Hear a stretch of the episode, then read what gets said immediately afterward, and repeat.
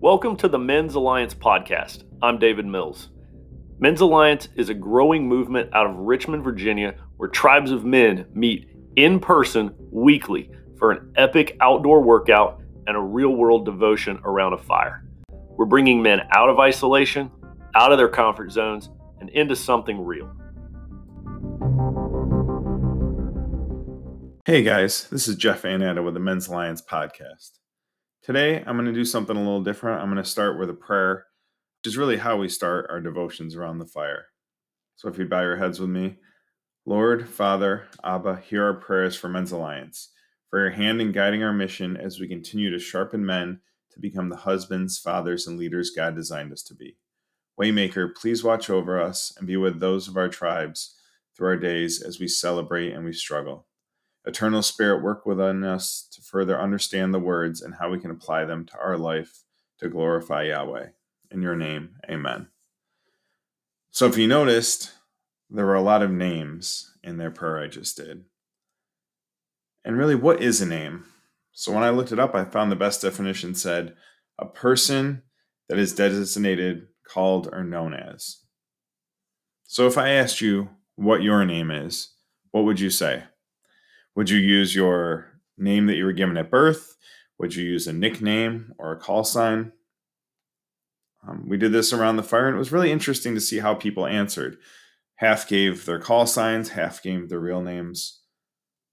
And names are very important, and they all have meaning. We can look at the Old Testament and we can see those litany of names, right? Those chapters you flip to and you go, oh boy, there's a huge paragraph just full of names. Now, those are the things we skip over today. But back in the day, they were really important to the people reading them. They wanted to know the family lineage and history. And then you also see a lot of son ofs.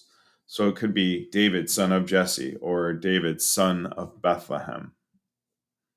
Again, those names showed who the person came from.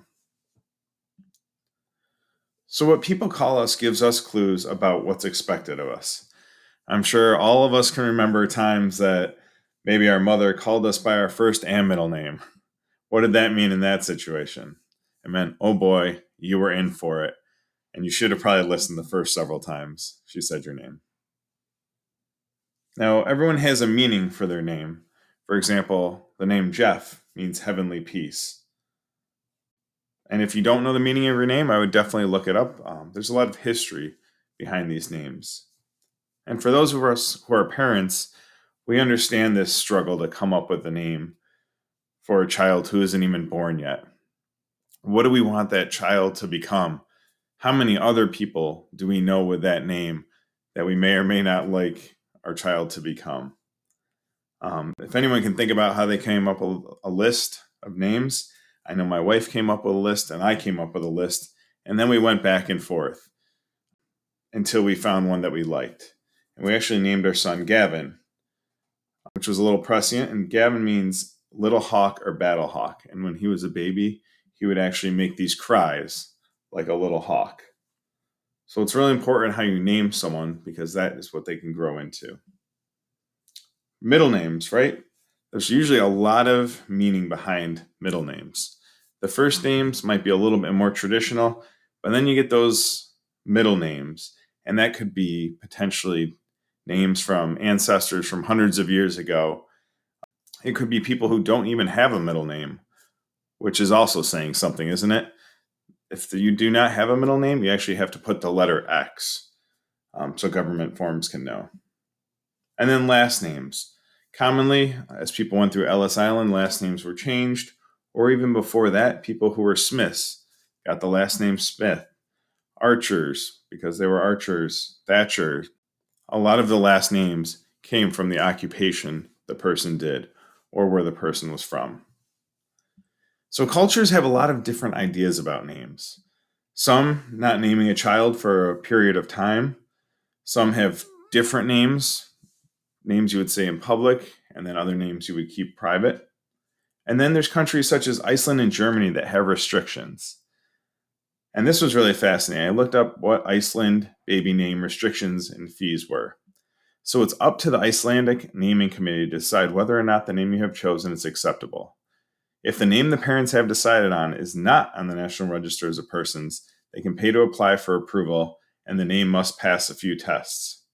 It must fit grammatically within the Icelandic language, must align with Icelandic traditions, be gender specific, and only contain letters in the Icelandic alphabet. That's how powerful they think names are, that they need to regulate it from a governmental perspective. So, what about nicknames and call signs? We or others can create new futures and beliefs about ourselves.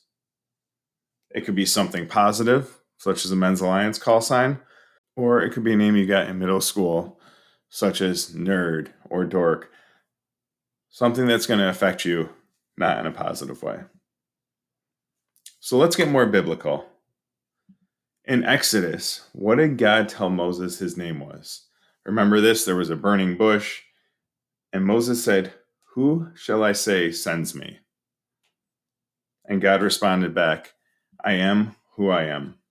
And the I am is actually written Yahweh.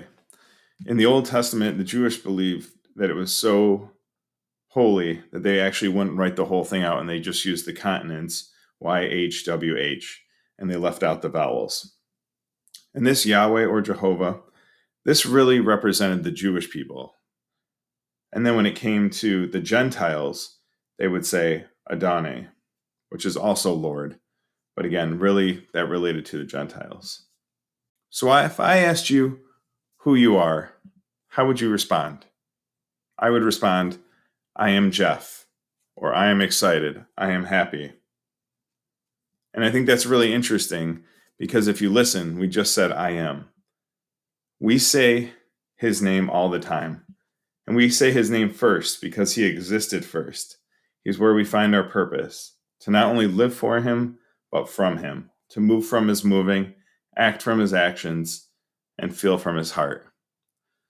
So the next time someone asks who you are, or you say the words, I am, and then whatever comes after that, take a moment to reflect on that. All right, so what about some other names for God? We're going to break up the Trinity into the three parts. What's your favorite name, or what are some of the ones that maybe you've heard of? I read a book about the different names of God in the Old Testament. Pronunciation is not going to count for me on this one, but the first one was Yahweh Elohim, which meant God, creator, mighty, and strong. And what was fascinating is all these names are from scripture at certain points. Then there's El Shaddai, which is God Almighty, or the Mighty One of Jacob. And it really speaks to God's ultimate power over all of us. There's Yahweh, Jireh, which is the Lord will provide. And this name came about by Abraham when God provided the ram to be sacrificed instead of Isaac. Then there's Yahweh Rapha, the Lord who heals. And it says, I am Jehovah who heals you both in body and soul. There's also Yahweh Sabaoth, which is the Lord of hosts. And when I looked up hosts, it means hordes, both of angels and men. It means that God is over everyone and his will is done. Then there's Yahweh Nisi, the Lord our banner, and where banner is meant to be understood as a rallying place. And this name commemorates the desert victory over the Amalekites in Exodus. There's Yahweh Shalom. The Lord is our peace. And this name was given by Gideon to the altar he built after the angel of the Lord assured him he would not die as he thought after seeing him. There's also Yahweh Elohim, Lord God. And this is just a combination of God's unique name of Yahweh and the generic Lord, saying that he is the Lord of Lords. Then there's Yahweh Rohi, or the Lord our shepherd. And this is from David, who realized his relationship as a shepherd to his sheep is exactly the relationship God had with him. So he declared that. Then there's Yahweh Shammah, the Lord is there. And this name is actually ascribed to Jerusalem and the temple there. So what's fascinating about these names is its actions God have done, its places God has been. What about the second part of the Trinity? Jesus. Do you have favorite names for him? I'm just going to run through a list of some different ones. such as Savior, Redeemer, Lord, Creator, Son of the living God, only begotten Son, Friend. And one of the ones I really like is when Jesus said, I am the bread of life. Again, that I am statement going back all the way to the Old Testament to show that he is Holy One of Israel, Wonderful Counselor, Mighty God, Everlasting Father, Prince of Peace, Jesus of Nazareth, Lamb of God, Messiah, the Word. So in John 1, he gives us the name of Jesus, saying that from the beginning of creation, the Word was with God, and the Word was God. And Jesus is the Word made flesh. The way, the truth, and the life, the Good Shepherd, King of Kings, Light of the World, Son of God.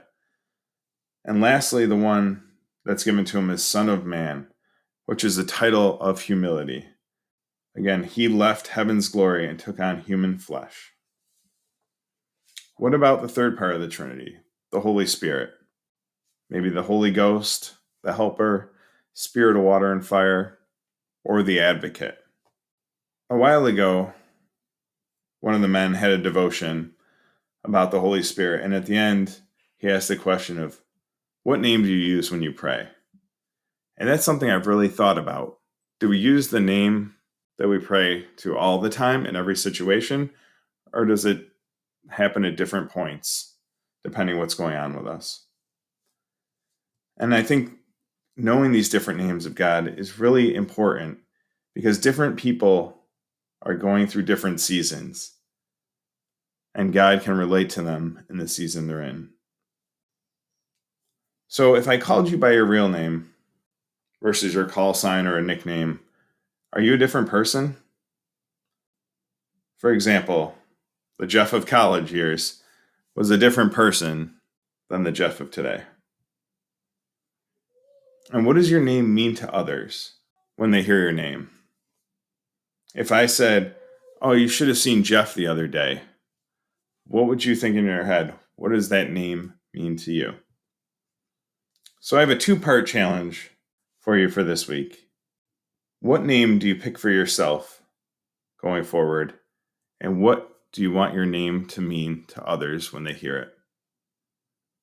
And I'm just going to finish off in prayer Lord, it doesn't matter what name we use. The commandment is that we praise and follow your teachings. Thank you for the multiple names as it shows us that you meet us where we are. There is a name for every season and moment of life that we're going through. This further demonstrates your love for us, that you're always present, different names, yet always the same God. In your name, Amen.